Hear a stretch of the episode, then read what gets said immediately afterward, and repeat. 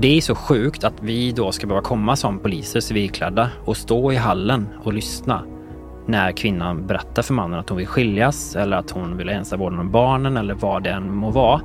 Där mannen upplever sig få en makt och kontrollförlust, vilket gör att det blir väldigt farligt för den här kvinnan.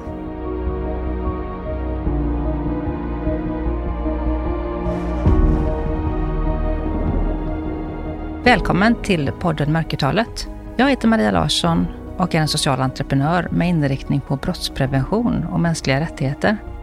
Syftet med den här podden är att sätta ljuset på problem och hitta lösningar. Jag bjuder in gäster som har något att berätta och det blir ett samtal där vi diskuterar utifrån våra olika kompetenser och erfarenheter. Idag har vi med oss eh, Marcus Antonsson, polis och eh, chef över Igor-projektet. Välkommen! Tackar! Och eh, vi ska prata om Igor-projektet. Vi ska få prata mer om det, vad det är för någonting.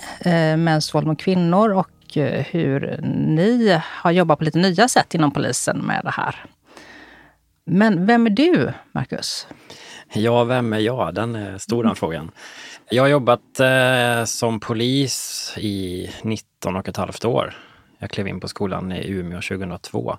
Så jag har väl varit liksom i myndigheten i 22 år. Och eh, jobbat med ganska många olika saker.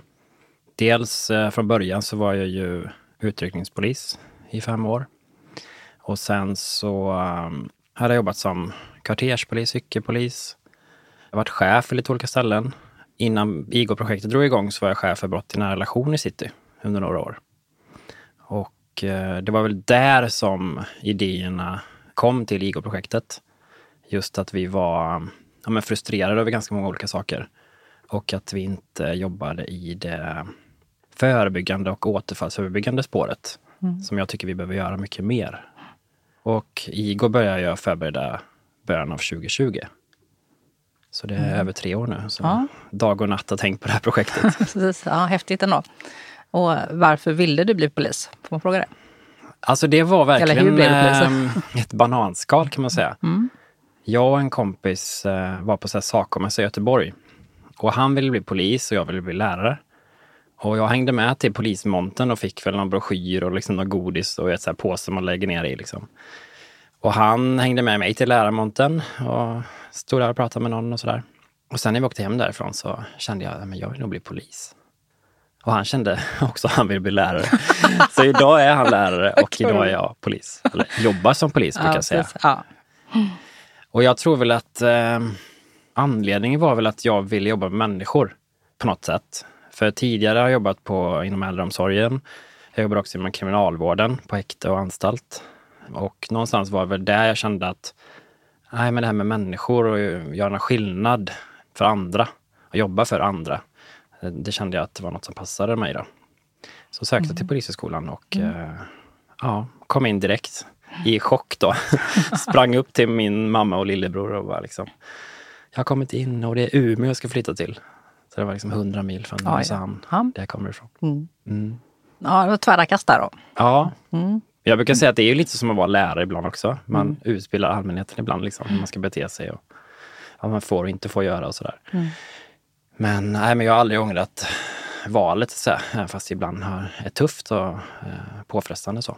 Ja, men det förstår jag fullt ut att det är. Absolut. Mm. Ja. ja, men kul. Och kul att du är här.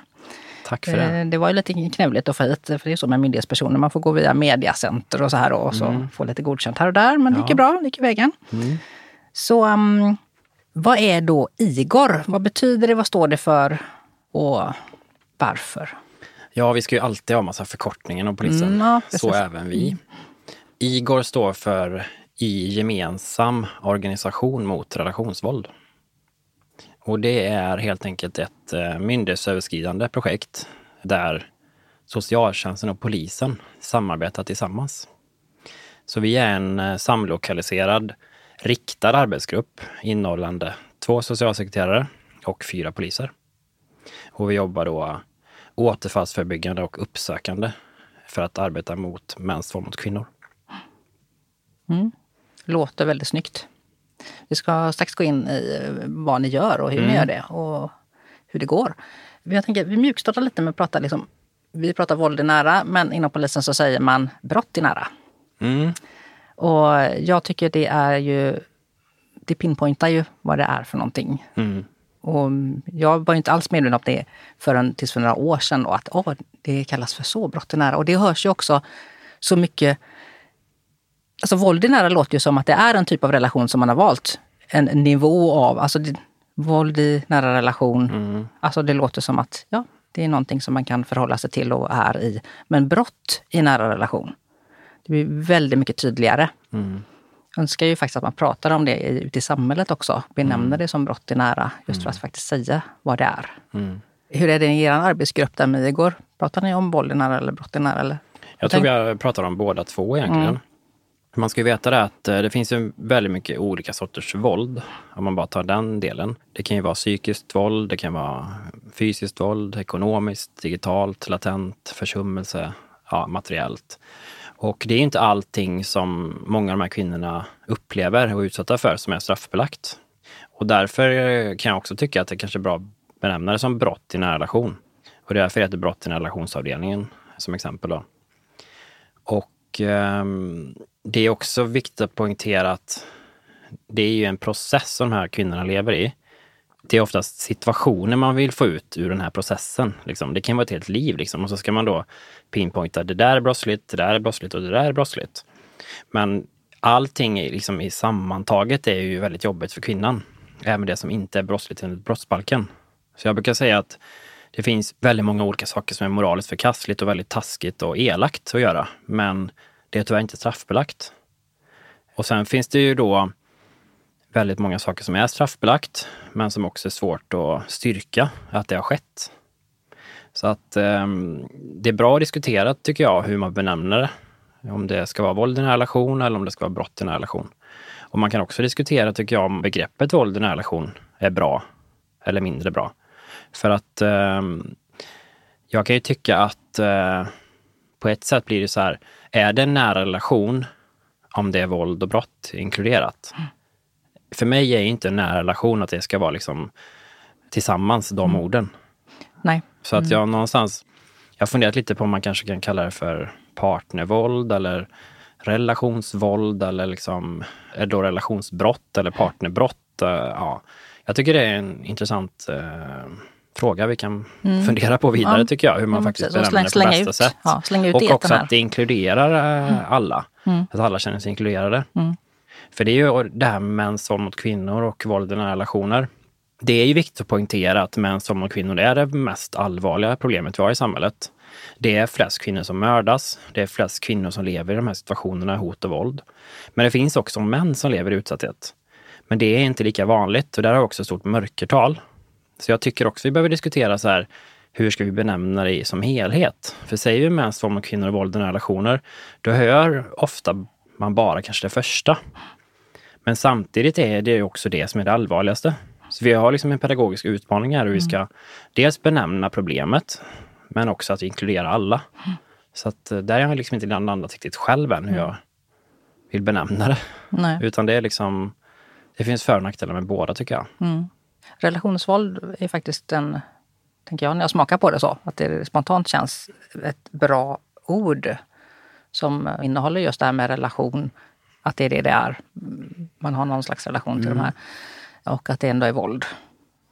Ja, för då kan man också inkludera liksom alla typer av relationer, tänker jag. För många gånger tänker man att det liksom bara kanske är partnerrelationer. Men det är ju också relationer syskon emellan. Det kan vara mm, son mot mamma. Det kan vara mm, många olika typer av relationer. Och partnervåld, då blir det liksom ja då är det bara partners då emellan. Liksom. Så att um, relationsbrott eller relationsvåld blir ju på något sätt ändå mer inkluderande för alla då. Och sen tror jag det är viktigt att man har det här perspektivet att våld förekommer i samkönade relationer.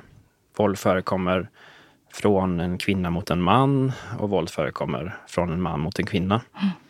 Eh, och där tror jag vi som samhälle behöver ha något form av gemensam nämnare för att benämna mm. det här. Mm. Och även, tänker jag, barn mot gamla föräldrar. Ja, eller liksom, det kan se ut på väldigt många olika ja. sätt. Då. Söner och, som kommer hem och slår sina mammor liksom, ja, och kräver pengar och sådär. Precis. Och, så att, och, och, ehm, våld mellan unga. Liksom. Ja, verkligen. Det pågår en kampanj nu för att få ut information om det. Att det är väldigt vanligt med våld i unga relationer om man säger så. Ja, det märker vi också att mm. eh, våld i unga relationer har blivit eh, mycket grövre.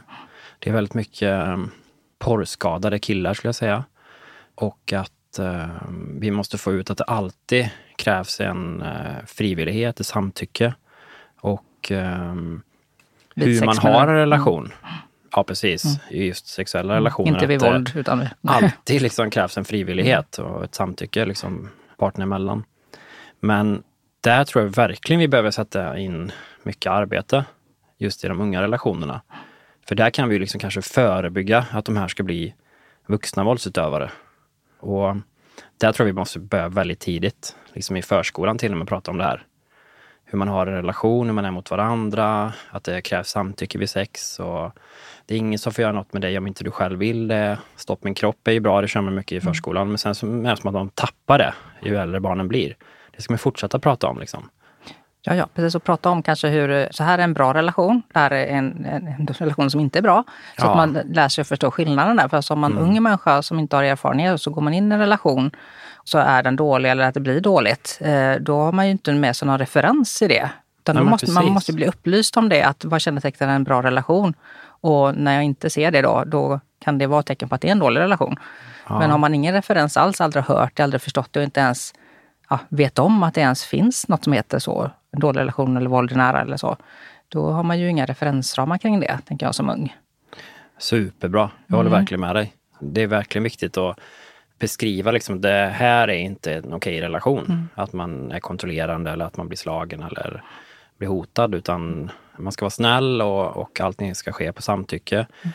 Och um, att vi måste utbilda våra barn i det mm. faktiskt. Så här. Och att um, vi måste se de här olika tecknen på att det här inte står rätt till och att vi agerar i rätt tid. Liksom. Och där tycker jag allmänheten eller omgivningen har ett väldigt stort ansvar. Att faktiskt eh, reagera på sådana här beteenden och ja, typ av relationer som man tycker är osunda och sådär. Mm. Ja, men jätteviktigt. Och Allmänna Barnhusets senaste rapport eh, bland eh, sexuella övergrepp bland barn och unga, den säger ju en av fyra Ja, det är bedrövligt. Ja, unga under 18 år är utsatta för någon form av, liksom, har varit med om övergrepp. Och majoriteten av dem är ju av jämnåriga. Ja. Så det här är ett jättes, jättestort problem. Ja. Och, och det, jag tror ju även att det är ett mörkertal. Då, ja, det tror ja, jag också. Jag känner verkligen att jag skulle vilja gå ut i skolorna och berätta om detta kanske i årskurs 6 eller 7. Mm. Och liksom prata om också att många av de här situationerna och det de utsätter sin partner för är brottsligt också. Mm. Och det är allvarligt. Mm. Och att man på något sätt eh, berättar för de utsatta hur de kan få stöd, men också liksom hur de som utsätter kan få stöd. Precis. För jag tror att man måste jobba med båda två samtidigt. Ja, ja absolut. Både mm. våldsutsatta och våldsutövare ska mm. få liksom, ja, så de på olika det. sätt. Liksom. Mm. Och det kommer vi gå in på lite kanske när vi mm. pratar om Igor och sådär. Men mm. jag tror det är viktigt att göra båda två samtidigt. Mm. Sen tänker jag också om man skulle gå till skolorna. För det första tycker jag att det ska finnas i läroplanen just det här med relationer och så här, vad är bra och dåligt och så. Mm. Men att komma in som polis eller som jobbar med frågan på olika sätt och prata om det gör ju också att de barn som idag lever i en familj där det pågår våld får ju en kunskap om det och förstå att okej, okay, det här är inte normalt, det här är inte mm. så det ska vara. Mm. Mina föräldrar, det funkar inte bra för dem. För att annars ah. tar man ju med sig det, alltså beteendet och ah. fortsätter med det. Ah, och har en bild av att det är så här en relation funkar. Mm. Både som om man har, kanske är tjej och ser sin mamma ta skit och, mm. och tvärtom killen som säger att Aha, det är så en relation funkar, det är så här man styr en relation. Om det nu är så det ser ut. Det är faktiskt väldigt sant att de får båda delarna där. Ja. Dels att man kan informera barnen, ungdomarna, mm. men också att man på något sätt väcker tankarna och ringa på vattnet mm. att folk inte har det bra hemma. Nej, och då, och då, kan de söka hjälp i sin mm. tur. För, alltså för psykisk ohälsa bland unga, alltså man koppla det till våld i nära relation och olika sorters utsatthet. Liksom. Och att, kan de bryta sin del och återta livet och få liksom ett gott liv mm. från tidigare ungdom ja. så har vi ju så mycket att vinna på det. För barn är ju väldigt bra på att läka ja. om vi bara ger dem förutsättningar för det. Ja. Jag tror det är väldigt viktigt här med barnen. Vi kan bara se i vårt projekt. Vi har, just nu har vi över 200 barn i projektet som vi har träffat på. Då. Och i dagens datum så har vi 193 IGOR-ärenden. Och eh, jag tänker alla de här barnen vi träffar på, de lever ju i en väldigt jobbig situation på många olika sätt, i olika grader. Men jag tänker att kan vi jobba proaktivt och förebyggande på det här sättet i större omfattning så tror jag också vi kan få många av de här barnen att eh, få verktyg till att må bättre. Jag tror framtida psykisk ohälsa, den kommer vara stor och den är stor redan hos många barn på grund av att de kanske upplever våld i hemmet. Men också det här med att bevittna våld med ett närstående eller bli utsatt själv för våld är ju också, tror jag, en grogrund till eh, att vissa pojkar nu skjuter ihjäl varandra. Att de har levt mm. i hem som är våldsnormaliserade. Där man inte kanske fått de förutsättningarna heller från samhället och det är orättvisa och andra aspekter som gör att man känner sig utanför i samhället. Det blir liksom en grogrund, tror jag, till gängskjutningar och gängkriminalitet. Eller som du sa Maria, framtida vuxna våldsutövare. Mm. Och kan vi då liksom mm. jobba med barnen som en del i det hela, så tror vi att, eller jag tror att man kan förebygga väldigt mm. mycket då. Absolut. Och ni som lyssnar här nu och är i de här situationerna, och när barn och unga eller har haft en sådan uppväxt.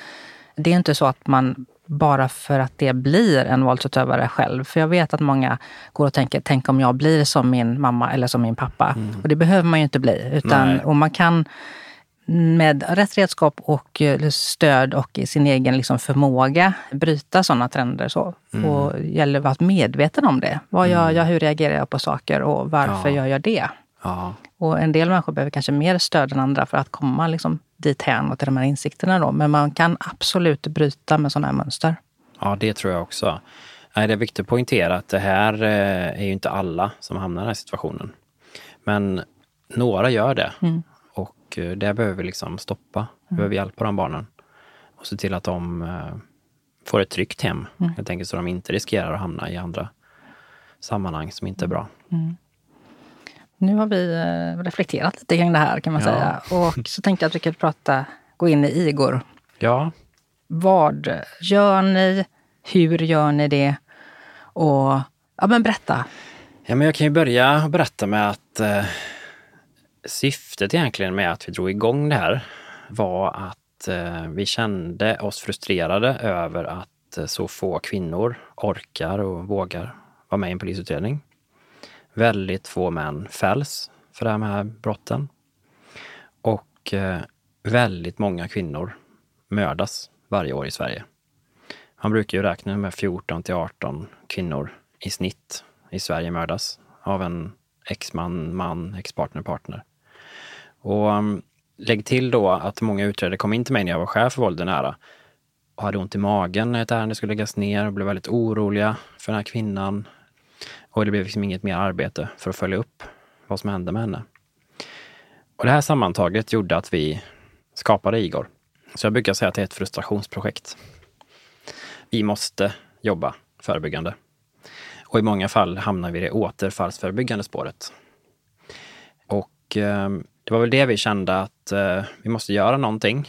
Och då hade vi liksom olika problem som vi såg och så har vi försökt komma på olika idéer som kan lösa de här problemen.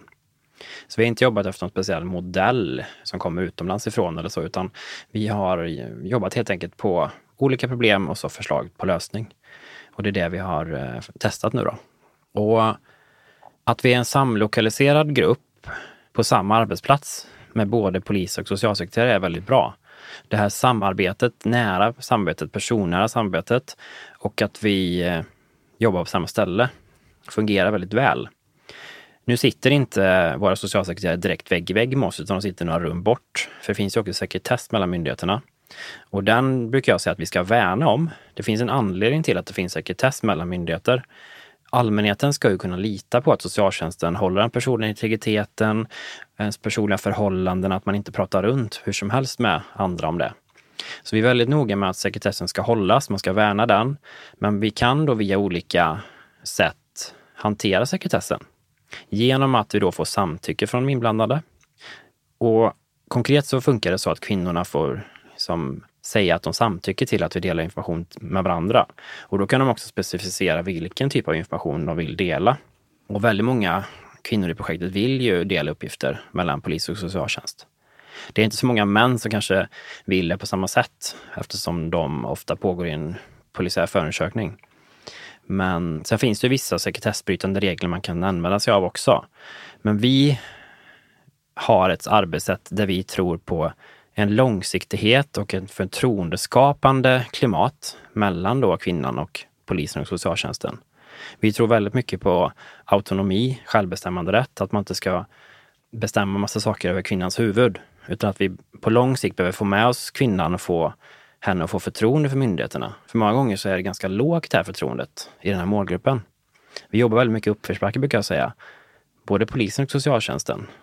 Och eh, det gör vi nog, tror jag, mycket för att vi kanske inte har hanterat den här frågan på det sätt den borde hanterats. Tidigare. Mm, mm. Tidigare. Mm. Och hur många gånger fortfarande ser ut så faktiskt. Nu är ju IGO-projektet ett lokalt projekt på Södermalm, Hammarby Sjöstad och Gamla stan. Men det är det enda projektet i hela Sverige som jobbar på det här sättet. Och det är 2023. Mm. Så um, det är väldigt viktigt. Och vi brukar säga att vi jobbar med tillitsbaserad myndighetsutövning. Att vi ska få tillit från de vi jobbar med. Och det gäller tillit både från kvinnorna och från männen. För har vi inte tillit, vi myndigheter, då går det inte bra. Så jag brukar säga att det är långsiktiga lösningar. Det är en kunskapsbaserad organisation vi ska jobba på. Vi ska ha kompetens för det här. Det är en stor komplexitet att förstå våld i nära relation och förstå hur det faktiskt är för de här kvinnorna och hur det är för de här männen. Och där krävs det mycket också engagemang, driv, förståelse. Det är inte så lätt att jobba med detta och det är också väldigt eh, påfrestande utifrån att man jobbar med människors liv och hälsa. Och det är liksom skillnad mellan liv och död brukar jag säga, det vi gör. Och det tar man med sig hem många gånger och liksom är oroliga för dem vi jobbar med och sådär. Men det här tillitsbaserade, det tror jag är väldigt viktigt. Jag tror det är väldigt viktigt att de vi jobbar med känner att vi jobbar för dem och att de är med på tåget. För har vi inte dem med, då riskerar vi att tappa dem. Så till exempel om man ska bryta sekretessen i något fall då, där man bedömer att ja, men det behöver vi göra. Och det kan vi göra. Det har vi gjort i, i några av våra Igor-fall där vi har insett att lämnar inte vi den här uppgiften nu, då är det väldigt fara för liv och hälsa. Men i de allra flesta fallen så jobbar vi med samtycke och att få med sig personerna. För det är långsiktigt mycket bättre.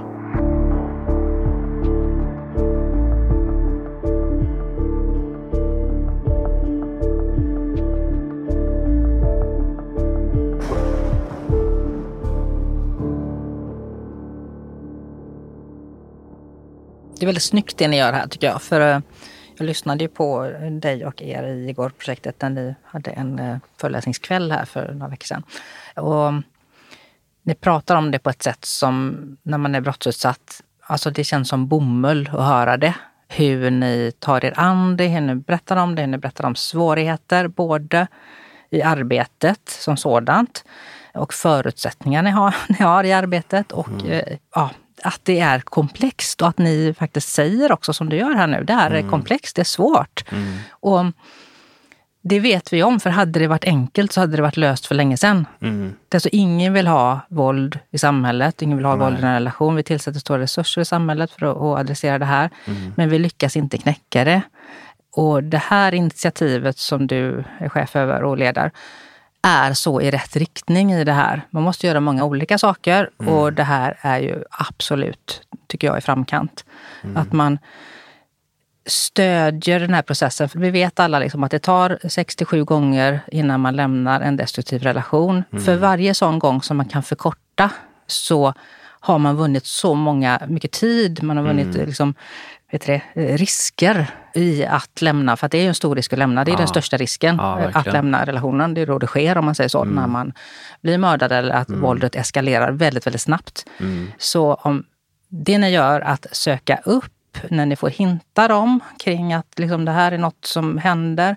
Mm. Prata med, uppmuntra, säga vi finns, de här, de här resurserna finns. Mm. Vi kan hjälpa dig med de här, de här sakerna och mm. sen liksom varsågod, här mm. är smörgåsbordet. Mm. Jag skulle säga att det är, ja, det är verkligen livsavgörande och gör ju att ni förkortar den här tiden mm. där man, och antal gånger man lämnar.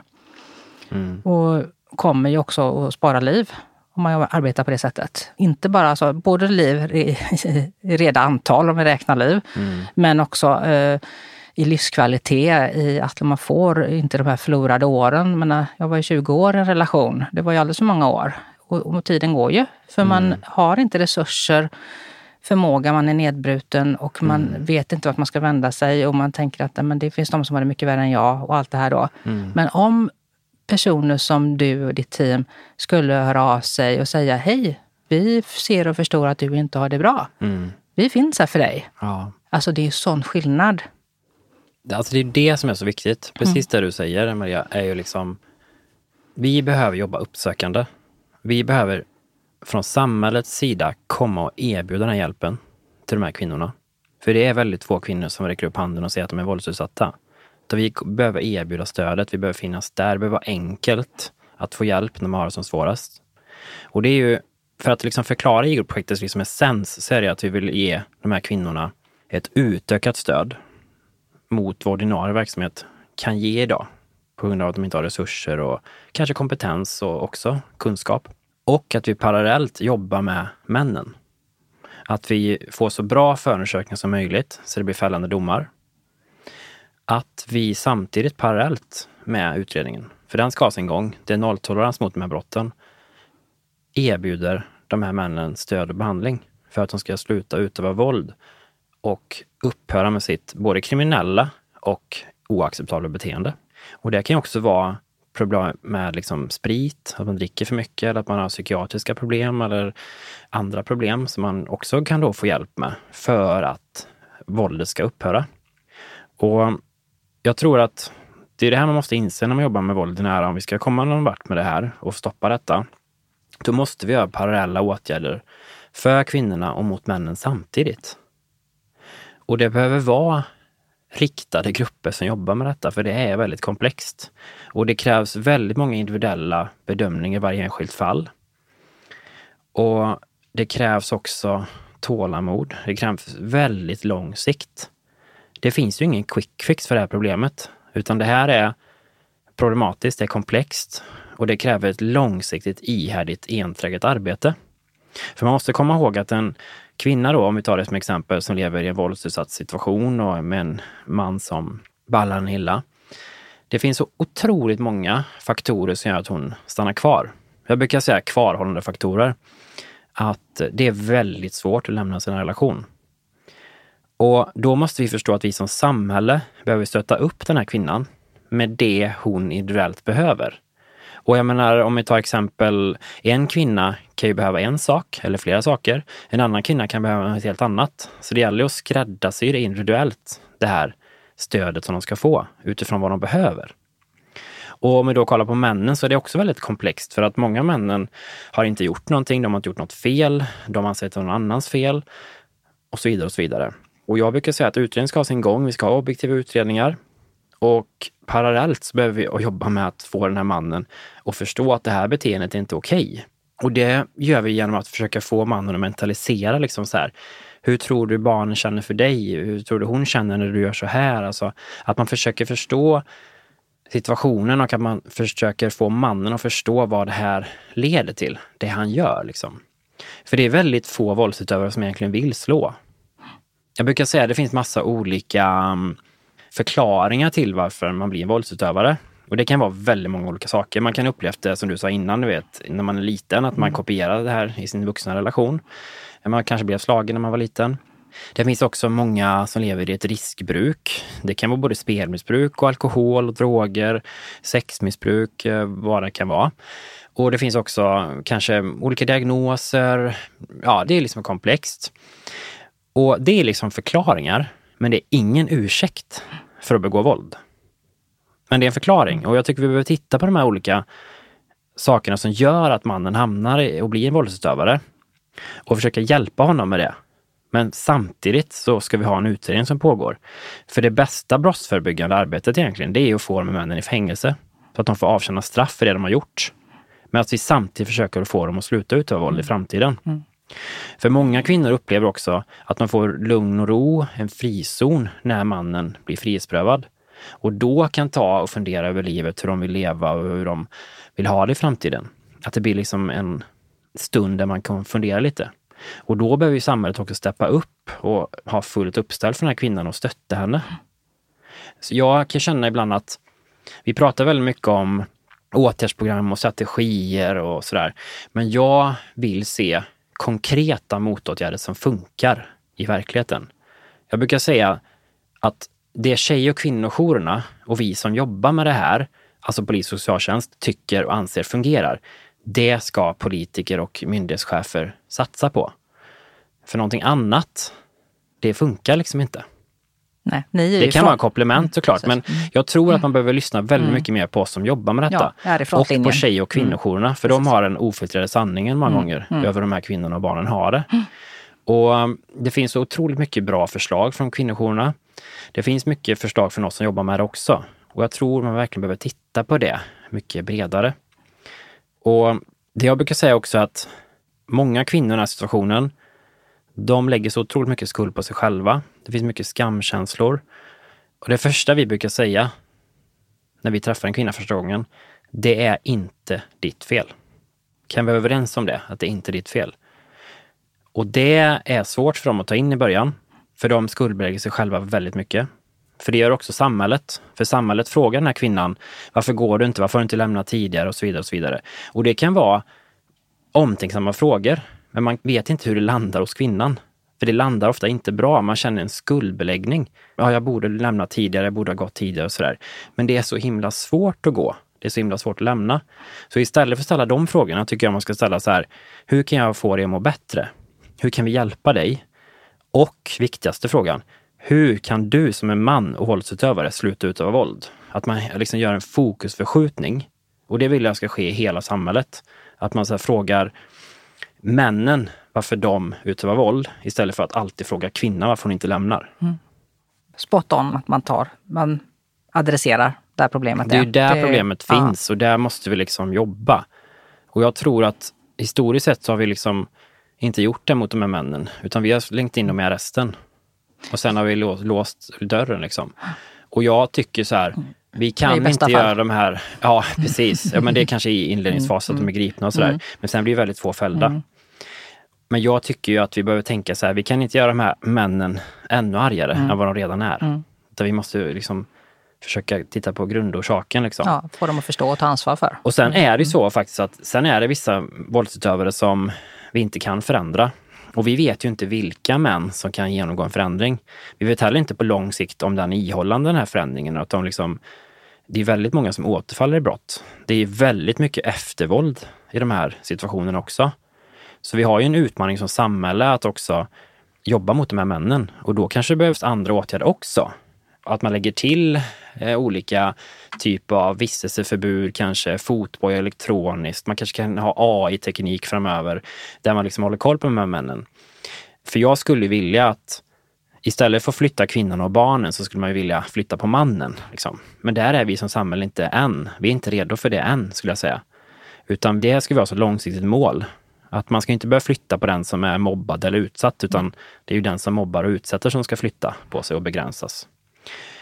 Och det man också måste komma ihåg när man jobbar med de här frågorna, det är ju att det här är liksom människor som du och jag. Och de här människorna har också barn många gånger, men inte alla som har barn. Och de som inte har barn, de kan gå under radarn väldigt länge.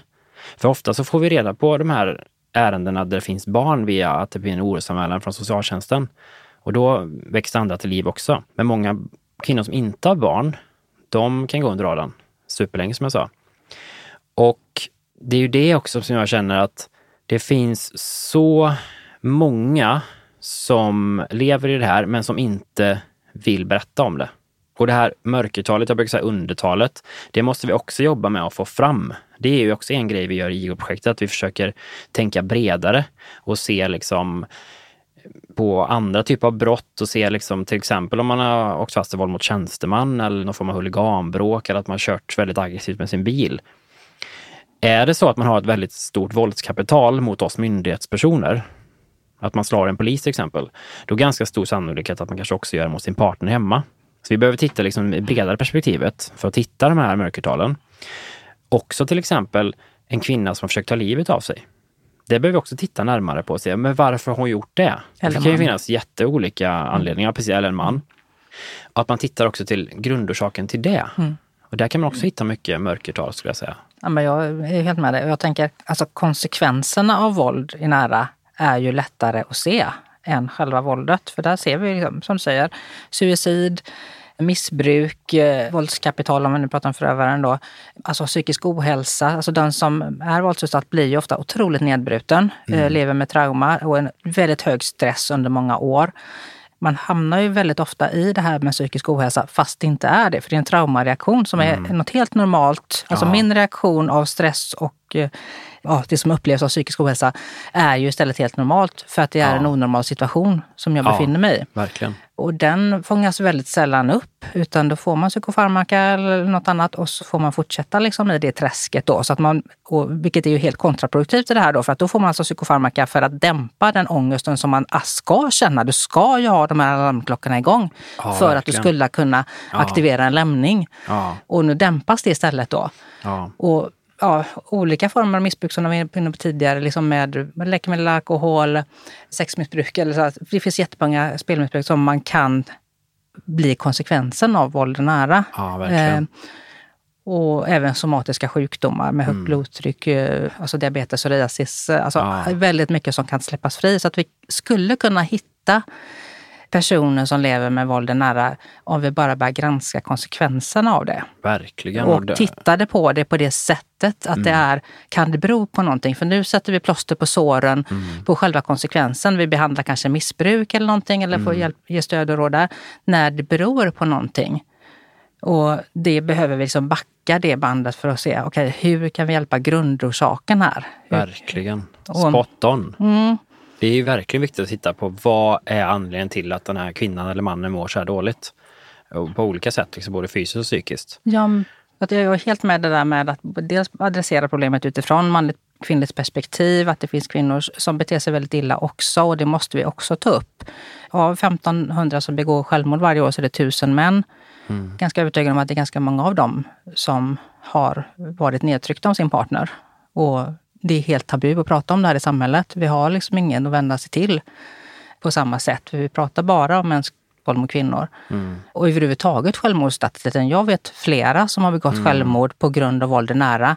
Och jag var en av dem som kunde ha blivit en av dem. Och då hade ingen någonsin fått veta, utan alla hade tyckt synd om mitt ex. Och åh ja. vad synd, vad fruktansvärt och nu står ja. det här med barnen själv och sådär. De hade aldrig fått reda på det. Nej. Och det här måste vi också kunna prata om. Ja, verkligen. För... Suicidfallen är ju väldigt viktiga att titta på. Både liksom de som har skett, tycker jag, att man granskar dem i efterhand.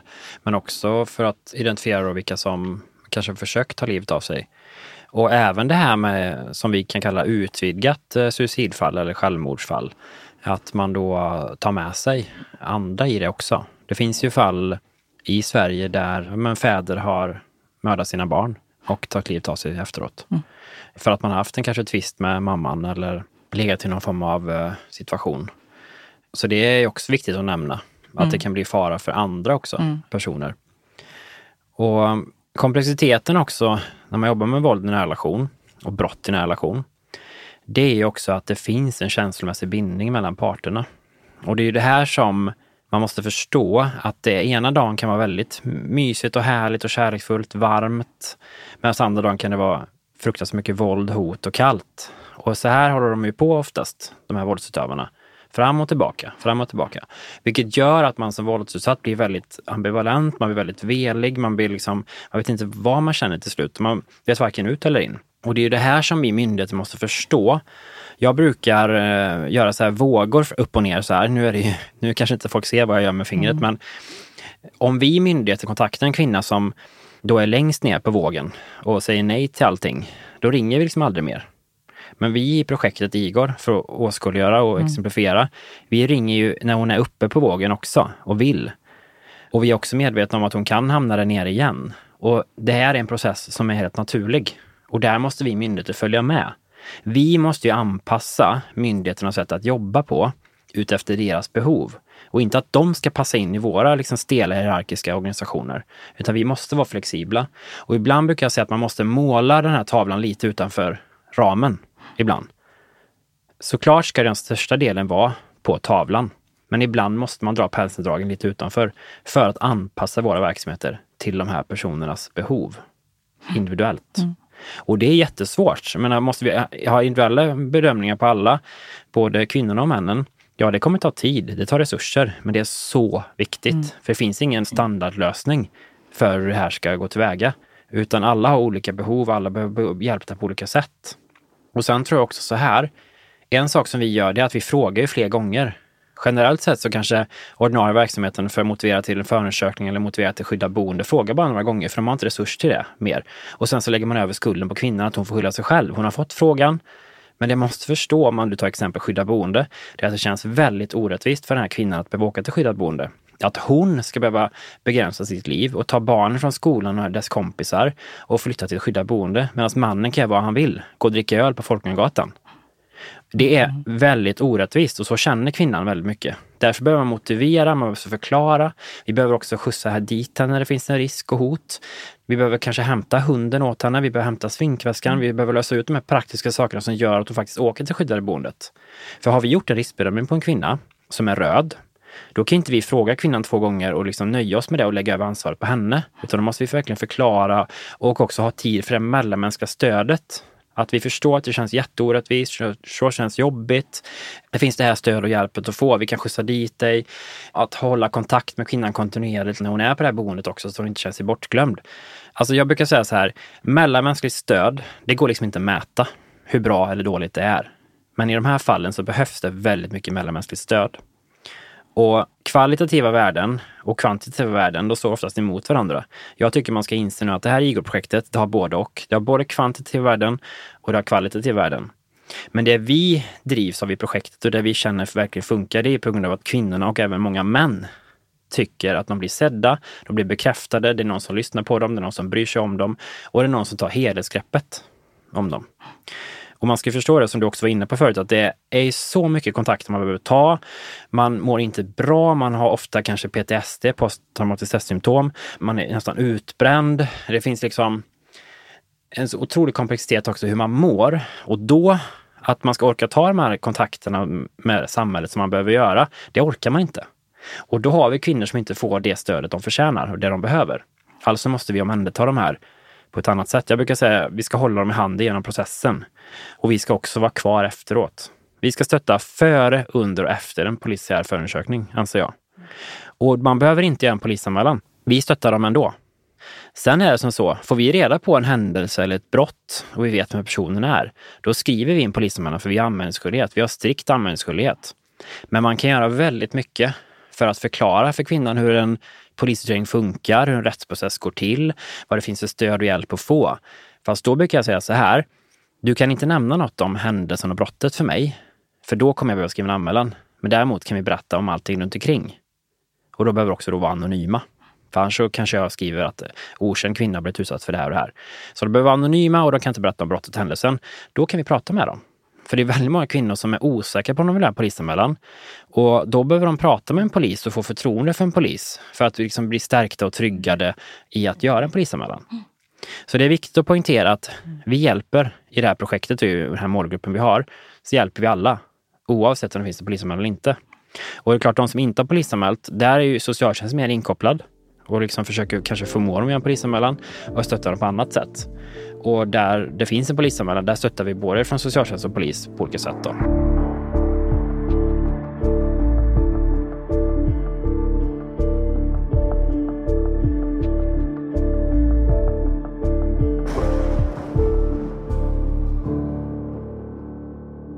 Vad blir skillnaden nu? För att det här med att göra en polisanmälan eller inte, det är ju liksom en typ en dealbreaker. Jag gjorde ju för min del, jag ringde 114 14 Mm. Och bara, okej, okay, jag har en händelse här och uppgav inte mitt namn och fick prata med en kunnig polis och uh, fick höra hur gör jag då, rent hypotetiskt. Uh, då, ja. Och Frågar åt en vän typ? Ja, typ mm. så, precis. Och då berättade hon så här och så här går till och eftersom barn hade sett det så kontaktade vi socialtjänsten och gjorde en orosanmälan. Och det var ju avgörande för mig, för att jag var ju ganska ointresserad av alltså, att bråka med mitt ex eftersom det är då så man ser det utifrån. Då. Alltså, man vill inte att det ska bli jobbigare än vad det redan är. Men när jag fick höra liksom att okej, okay, vi gör en orosanmälan till socialtjänsten utifrån den här situationen och händelsen. Då kände jag bara shit, åh, då äntligen kanske vi får hjälp. För att eh, det här det eskalerar och det, jag kan inte hantera det och det mm. går... Det Man behöver hjälp i den ja, situationen. Precis, ja. Och det var ju det som var mitt fokus, liksom att barnen skulle bli sedda det här och få hjälp och stöd. Att inte mm. behöva ja, vid hämtning, lämning, jag hade det separerat då, hämtning, mm. lämning, att det kan inte eskalera. Liksom. Det kan inte mm. finnas risk för våld vid hämtning, lämning. Liksom. Det är helt mm. ovalbart då. Mm. Och då tänker jag det här med polisanmälan. Vill du prata lite mer om det? Varför mm. man ska göra det och vad finns det för stöd att få? Nu Igor säger ni, ni hjälper ändå, men i, om, i övrigt samhälle då, vad finns det? För jag upplever ju att man, det finns typ ingenting om man inte gör en polisanmälan. Ja, och jag tycker att eh, så ska det inte vara. Utan, ja, det är min upplevelse. Ehm, mm.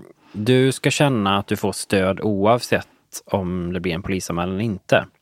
Sen tycker jag som polis och som projektledare och chef för Igor-projektet att det ska göras polisanmälningar om det är så att olika brott har begåtts. Jag tycker det av många olika skäl. Dels att vi behöver visa hur stort det här problemet är vid statistiken. Det behöver anmälas mer. Men framför allt att det här behöver liksom komma upp till ytan. De här männen behöver få konsekvenser för deras handlingar. Det är inte okej okay att hålla på så här. Det är väldigt många gånger brottsligt, det de här våldsutövarna gör. Så det tycker jag från samhällets sida, som representant för samhället, från Polismyndigheten, så tycker jag att det ska polisanmälas. Också för att kvinnan i de här fallen då som vi jobbar med, mäns våld mot kvinnor, för jag vill benämna att liksom, IGO-projektet är ju ett, en lokal satsning, ett projekt där vi jobbar då uteslutande med män som mot kvinnor över 18 år i det här projektområdet. Men polisen och socialtjänsten generellt jobbar ju med alla olika relationer oavsett vilken könsidentitet som våldsutövaren har. Och det är vår förhoppning att vi också kan göra det i framtiden i det här sättet att jobba på. Så det vill jag bara poängtera. Så jag tycker att man ska polisanmäla för att mannen ska få en konsekvens. Det är brottsligt det han har gjort och det ska utredas objektivt och det ska ställas inför en tingsrätt. Sen tycker jag också att man behöver göra en polisanmälan för det handlar också om upprättelse. Det är väldigt jobbigt att vara med i en polisutredning. Det är en jättejobbig process. Men många kvinnor som vi pratar med efteråt är ändå glada för att de har gått igenom processen, fast den var skitjobbig. För att det blir också ett kvitto på att rättsväsendet också tycker att det här är fel. Kvinnan får med ett kvitto på att liksom, det här beteendet han gjorde mot dig, det han utövade mot dig, det var fel. Och det tycker också en tingsrätt. Det tycker samhället. Sen är det också en annan sak som många upplever efteråt. Det är också att det är skitjobbigt att sitta i förhör. Det är skitjobbigt att berätta om intima detaljer och sitt privatliv och sådär. Men det är också en viss terapeutisk syfte med det. Att man faktiskt får berätta för de helt utomstående. Likväl man går till en psykolog eller terapeut, att man får berätta sin situation om och om igen. Och det i sig är faktiskt bra, att tömma ryggsäcken. Sen är det fruktansvärt påfrestande, men det blir ändå på något sätt att det berättas om, det noteras ner, det skrivs ner. Det blir liksom på pränt på något sätt, det man upplevt. Och det blir på något sätt verkligt då. Sen är det väldigt svårt att pinpointa vilken händelse är brottslig, vilken situation liksom, har jag blivit utsatt för? För när man är i en sån här situation, då är det bara sammelsurium av allting. Man har jättesvårt att, att liksom säga vilket datum det var, vilken händelse som var när. Alltså allting bara blandas ihop. Så det är också väldigt svårt för många av de här kvinnorna att faktiskt berätta. För lever man i våldsutsatthet, då har man också svårt att benämna när saker och ting skedde. Och att allt blir bara en stor blandning till slut. Så det är komplext. Men jag tycker ändå på något sätt också, som jag sa innan, att det är också väldigt brottsförebyggande. Om vi får män som begår brott i fängelse eller en annan typ av påföljd, då blir det också en möjlighet för kvinnan och kanske eventuella barn att få frid, en frizon. Och då kanske det är lättare att faktiskt ta steget att lämna. Och som sagt, vi jobbar ju mycket med samtycke, att de ska vara med på tåget och därför har vi sådana anonyma samtal i IGO-projektet. Och det går till så att vi får påring på vår telefon i trepartssamtal. Så det är socialsekreterare som ringer upp oss och så har vi kvinnan med på linan. Och då vet ju inte vi vem kvinnan är. Och då brukar jag säga så här, hej jag heter Marcus och jobbar som polis i det här projektet och det är väldigt viktigt om du inte vill polisanmäla det här skedet, att du inte berättar någonting om händelsen och brottet, för då behöver jag skriva en anmälan. För jag har väldigt strikt anmälningsskyldighet. Och det är ju väldigt bra att ha sådana här samtal, att trygga kvinnan och det handlar om att få förtroende för polisen. Att man känner att ja, men den här polisen förstår vad jag menar och förstår mina tankar och funderingar och sådär. Så då har vi sådana här samtal och så efter några samtal så vill hon kanske polisanmäla. Eller inte polisanmäla och det är också okej, okay, för då får hon stöttas på annat sätt. Så att jag tycker inte man ska säga att du får bara stöd om du polisanmäler. Så kan inte vi som samhälle bygga upp det här stödet gentemot de här kvinnorna, utan vi måste se bredare och se att det finns för och nackdelar med polisanmäla också, såklart, för den egna individen. Mm. Sen som jag som polis, jag förordar ju såklart att vi ska göra en polisanmälan. Vi ska upprätthålla lagen, vi ska beivra brott, vi ska förebygga brott. Så det är klart att jag vill uppmana att göra polisanmälan. Men då behöver vi jobba på annorlunda sätt med stödet runt om i landet. Mm. För som nu till exempel så i projektet så får ju vi fler, och det är ingen data på den, men jag är övertygad om att vi har fått fler att orka polisanmäla. För utan de här anonyma samtalen, utan det här förebyggande stödet vi ger, den här mellanmänskligheten, så skulle inte lika mycket bli polisanmält, bara i vårt projekt. Nej, helt med dig. Jag eh, startade podden Mörkertalet just för att jag vill vända på den här utvecklingen. Dels hitta mörkertalet, för vi vet så lite om dem. Mm. Eh, och i våld i nära så är det ju typ 90 procent som inte anmäler våld i nära. Ja, det är väldigt eh, stort mörkertal. Ja, mitt go-to-mål är ju att vända på det. Jag vill mm. att bara 10 procent, ja. alltså 90 procent ska anmäla våld. Jag är och, med dig. Ja, och då tänker jag så här. För att vi ska kunna vända på det så måste samhället ha det här smörgåsbordet färdigt.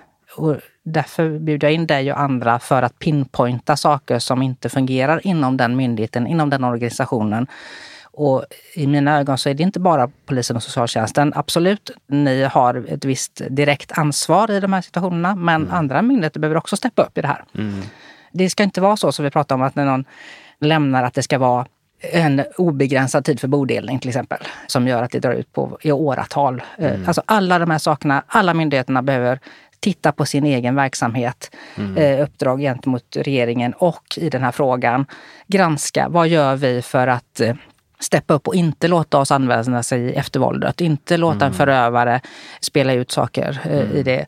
Så att det gör för att den här arenan som man som våldsutsatt behöver hantera, den är så fruktansvärt stor i mm. eftervåldet. Ja. Och hade alla myndigheter bara steppat upp och gjort det de ska, mm socialtjänst, polis, skola, bodelare, eh, liksom, mm. eh, Brottsmyndigheten. Alltså alla som man har kontakt med backar mm. undan i det här för att de har så ofullständiga riktlinjer, regler, tolkningar av vad de ska göra eller vad det är deras ansvar helt enkelt. Mm. Så den här arenan som man behöver hantera, den är gigantisk. Liksom. Det är inte mm. konstigt att man blir helt kraschad i det här. Nej, alltså jag är med dig. Och jag tror det är också en av syftena med att ha en riktad arbetsgrupp mm. som jobbar så här. Och nu är det innehållande poliser och socialsekreterare. Och jag ser ju framför mig att man kan inkludera mer myndigheter i den gruppen.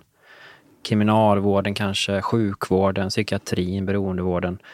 Jag tror att det är väldigt viktigt att man har en riktad grupp som kör arbetet framåt. Man måste ha ett lokomotiv som får det att köra framåt. Och man ska ju tänka det att en kvinna som då vill lämna, hon ska inte behöva vara projektledare för det själv. För det klarar man inte. Det orkar man inte i den situationen. Där behöver samhället steppa upp och erbjuda det stöd och hjälp som hon behöver. Jag brukar prata om eh, nationellt lämnarprogram som vi behöver skapa som samhälle. Och det här är mina personliga åsikter.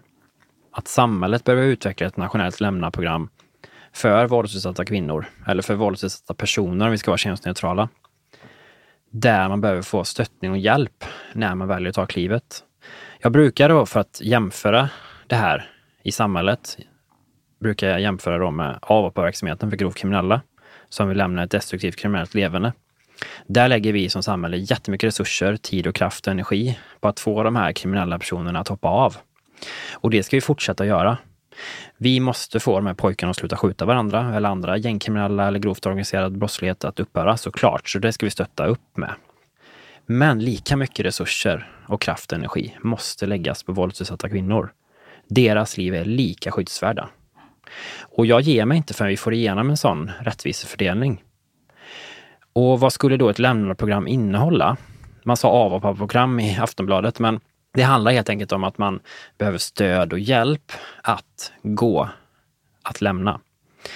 Och det är så sjukt att vi då ska behöva komma som poliser civilklädda och stå i hallen och lyssna när kvinnan berättar för mannen att hon vill skiljas eller att hon vill ensa vården om barnen eller vad det än må vara. Där mannen upplever sig få en makt och kontrollförlust, vilket gör att det blir väldigt farligt för den här kvinnan. Då behöver vi stå där i hallen och lyssna på detta och skydda henne. Så hands-on behöver det här vara. Och jag vet att det låter sjukt när jag säger så, Nej, men det är det det behöver vara. Ja. Så konkret behöver det här vara. Mm. Sen ska man ta den här kvinnan och eventuella barn. Alla kvinnor har inte Mm. barn. Det finns folk utan barn och det finns folk med barn. Så det vill jag bara klargöra. Och man behöver stöd på olika sätt då, tycker jag. Om vi har en kvinna och eventuella barn, då behöver den här kvinnan individuellt stöd. Vad är det just den här kvinnan behöver för hjälp från samhället? Och då ska hon få den hjälpen. Det ska vara enkelt när man har det som svårast. Och jag brukar säga så här, ja, vad behöver hon först? Jo, hon behöver trygghet. Hon behöver någonstans att bo. Om vi tillfälligt då får henne till skyddat boende, då är det en tillfällig lösning. Det kan inte vara en lösning att hon ska vara på skyddat boende i flera år, som många kvinnor lever gömda i Sverige nu idag. Utan man ska ha någonstans att ta vägen. Och jag förordar ju en stadigvarande boende på något sätt, liksom, där hon kan bo. För som jag sa innan så är det ju så här att helst av allt skulle man vilja flytta på mannen. Han ska flytta någonstans, han ska begränsas. Men där är vi inte som samhälle just nu, vi är inte redo för det. Så vi måste vara realistiska. Men såklart är det långsiktiga målet, att mannen ska begränsas och flytta på sig. Det vill jag bara säga. Och sen kan man titta på då, vad behöver hon mer för hjälp? Jo, hon kanske behöver hjälp med ekonomi. Hon kanske behöver hjälp med att få ett jobb. Hon kanske behöver hjälp med barnen. Hon kanske behöver hjälp med ett juridiskt ombud. För det var ofta så att vi har jobbiga bodelningsprocesser, vårdnadstvister och annat. Hon behöver juridisk hjälp. Det kan man i vissa fall få från sitt målsägarbiträde om man har gjort en polisanmälan. Men har man inte gjort en polisanmälan, då ska hon ändå få ett juridiskt ombud som hjälper henne med de här civilrättsliga processerna. Jätteviktigt och det tar väldigt mycket kraft från kvinnan. Sen behöver man också terapi, man behöver hjälp från sjukvården, man behöver långsiktiga lösningar för den här kvinnan. Man kan inte tro att hon ska klara sig själv och lösa detta själv. Det går liksom inte. Och ska vi på riktigt få de här kvinnorna att lämna, då måste vi göra förutsättningar för att de kan lämna. Jag kan bli så upprörd över så här, men det behöver bara gå därifrån. Det är inte alls bara gå därifrån. Du behöver så mycket stöd och hjälp. Och ofta också lever de här kvinnorna i en ekonomisk utsatthet där man kanske har fått betalningsanmärkning och skulder för att mannen har tagit lån i hennes namn. Så det är väldigt många kvinnor som inte kan få en hyresrätt för att de har betalningsanmärkningar. Och där behöver vi ha bostadsmarknad och bostadsföretag, både kommunala och privata, som steppar upp och erbjuder de här kvinnorna liksom, hyreskontrakt. Beständiga hyreskontrakt, trots att de har en betalningsanmärkning. Det måste man förbise. För den här kvinnan och barnen behöver liksom trygghet, de behöver någonstans att bo. Och jag tror att där, liksom, alla de här sakerna, att man gör individuella bedömningar, det är ju det som ingår i ett lämnaprogram. Men vi får heller inte glömma alla de här, jag vet inte hur många de är nu, men det är 800-900 kvinnor i Sverige Som som, lever gömda. De får vi inte glömma. De Nej, är totalt bortglömda från samhället. Och jag vill att de ska återanpassas till ett liv i frihet, där de kan flytta hem till sin lägenhet och där vi får tillbaka dem. För vi kan inte ha så många människor som lever gömda och skyddade i Sverige idag. Vissa kommer tyvärr alltid behöva skyddade för vi har väldigt farliga män i en del fall. Men då måste man ju stötta dem. Då måste man finnas med hos dem och vara kvar. Vi kan inte bara glömma bort dem och stänga dörren. Nej, det Så det här lämna-programmet är också Mm. ett program för att återanpassa de här kvinnorna och barnen till samhället igen. För det är inte de som har hamnat där för deras egen skull, eller liksom på grund av dem själva. Nej. Utan de har hamnat där på grund av en man och en pappa som utövar våld. Ja, de har fått ett straff. Ett typ evigt straff. Ja. De, är, de är inte bara gömda, de är typ glömda. Men de är glömda Ja. och jag känner så här att vi måste begränsa våldsutövarnas eh, fri och rättigheter i det läget. Mm. Ja, och makt att påverka andra människors liv. För Ja, det är ju det som vi och gör. Mm. jag tror att liksom det är jättekomplext såklart. Och jag menar, vi kan ha elektronisk utrustning, fotbojor, vi kan ha begränsningar i område, vad det än må vara för tekniska hjälpmedel så ska Mm. vi kicka in det. Och kanske eh, liksom att vi ha, behöver ha liksom bostäder som är skyddade då, kanske behöver bygga fler sådana ställen som barn kan bo på eller kvinnor Mm. kan bo på, som också ändå är liksom i fria samhället om man säger. Och, Man har högre grad av tänk kring Ja, men jag- skydd och... i- Ja. Ja, jag tror att man behöver tänka så här, hur kan vi som samhälle få de här männen att begränsas? Liksom? Vi måste ju på något sätt, vi pratar ju mycket om konsekvensagerande aktiviteter i IGO-projektet. För jag menar, är man så att man inte är positivt inställd till liksom, terapi eller behandling, det kanske inte blir en fällande dom. Ska vi bara låta de här männen vara då? Nej, Nej. det ska vi inte. Då Nej. måste vi jobba med konsekvensagerande aktiviteter. Och det kan vara till exempel Att vi försöker ta dem för andra typer av brott. Vi misstänker dem för andra brott. Om vi inte når framgång i relationsärendet. Vi behöver punktmarkera dem. Vi behöver kartlägga dem. Vi behöver spana på dem. Vi behöver liksom lägga olika konsekvensagerande aktiviteter. Men, jätteviktigt. Om vi ska vara offensiva mot de här männen, då måste vi ha en trygghetsplan för kvinnan och barnen. Det får inte bli kontraproduktivt. Det får inte bli eskalerande våldet. Och här återigen, riktad grupp behövs för att man ska göra de individuella bedömningarna tillsammans, socialtjänst och polis. Att göra den åtgärden i det fallet, men den åtgärden i det fallet. Så det här, liksom så här, mm. när man pratar om offensivitet mot gärningspersonerna eller våldsutövarna, då måste man ha med sig kunskapen i att hur tänker vi kring barnen och mm. kvinnan, eller mm. bara kvinnan om vi inte har några barn det får inte bli farligare för kvinnan. Nej, det måste ha massa inte... tankar i, i huvudet samtidigt. Alltså ja, det måste, ja, det, måste stor det, kompetens och bara ja, se riskbedömning åt alla håll. Det är jättekomplext. Ja. Mm. vi kan ju inte låta mannen bara göra vad han vill. Nej. Vi kan inte låta han begränsa hennes liv och frihet. Så att det här lämna-programmet mm. som jag tycker man ska utveckla som samhälle, det är ju att helt enkelt liksom göra rätt, hjälpa de här kvinnorna. Dels att lämna men också att återanpassas till mm. samhället. Mm. Mm. Och där behöver man otroligt mycket stöd och hjälp. Man behöver också ha kontrollfunktioner för mannen och begränsa honom på massa olika sätt. Mm. Så att jag efterfrågar ju liksom någon form av nationell samordnare eller någon form av nationell samordning eller mm, någon eh, som tar tag i den här frågan mm. på riktigt. Precis. Lämna eh. program låter ju utmärkt. Eller kvinnofridssamordnare har vi pratat om tidigare i programmet här. Att man har finns någon i varje kommun där man kan vända sig till och få hjälp med alla de här kontakterna ja. eller förstå vilka rättigheter man har. i nätet-person. Ja. Liksom. Jag tror att det, mm. och jag, jag vill ju också ta det ett steg till. Det är ju att vi ska skapa trygghetshus eller trygghetscenter. Mm. Där våldsutsatta personer kan komma och där vi samlar alla professioner som behövs i den precis. här Som barnahus kvinnans... fast för ja, precis. vuxna. Jag tycker det är jätteviktigt att mm. vi ser att det är så stort samhällsproblem så vi måste också utifrån hur stort problemet är så måste vi ha konkreta lösningar på plats. Precis. Och då är ju det liksom att jag tycker vi ska permanenta IGO-projektet till exempel, eller liknande projekt, mm. riktade grupper mm. med socialtjänst och polis i hela Sverige. Jag tycker vi ska utveckla ett nationellt lämnaprogram. Mm. Jag tycker vi ska skapa trygghetscenter, trygghetshus där vi samlar alla professioner så att kvinnan behöver komma till ett ställe och att vi kommer till henne. Eller om man nu är våldsutsatt, mm. liksom, om man är man Precis. eller vad man är. Liksom. Mm. Det är viktigt att man förstår att de våldsutsatta personerna orkar inte åka runt till hundra ställen, utan vi måste komma till mm. dem. Samhället måste komma till de våldsutsatta och inte tvärtom. Ja. Och sen tycker jag också, som också är viktigt att faktiskt benämna, det är att vi behöver ha tillräckligt många brott och relationsutredare och åklagare som leder de här ärendena, så att vi inte behöver lägga brott och relationsärenden på hög, som vi gör idag i många, många fall. Mm. Och vi har alldeles för långa handläggningstider. Det ska inte vara sån lång utredning. För det orkar inte de här kvinnorna med. Nej. Då hoppar de av tåget. Mm. Det måste utredas snabbare. Mm. Och sen tror jag också en annan sak. Det är att vi behöver utbilda domstolsväsendet mm. i hur de här processerna ser ut, hur mekanismerna ser ut och hur normaliseringsprocessen funkar och så vidare. Och, så vidare. och trauma. Och trauma och PTSD och allting mm, annat. Mm. Jag vill inte ha några mer frågor till en kvinna som är våldsutsatt. Varför inte lämnat tidigare till exempel. Av den anledningen att det mm. blir skuldbeläggande. Precis. Konkreta lösningar måste mm. komma på plats känner jag. Precis. Ja, och det var verkligen bra förslag.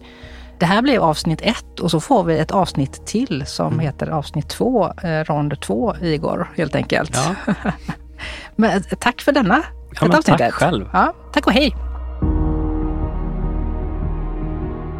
Om du känner igen dig eller förstår att någon i din närhet är drabbad så finns det mer information om vart du kan vända dig i beskrivningen till det här poddavsnittet.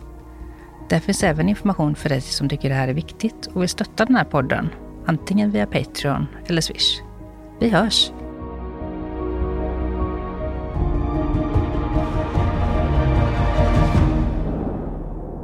Podden Mörkertalet produceras av mig, Maria Larsson och Stray Dog Studios.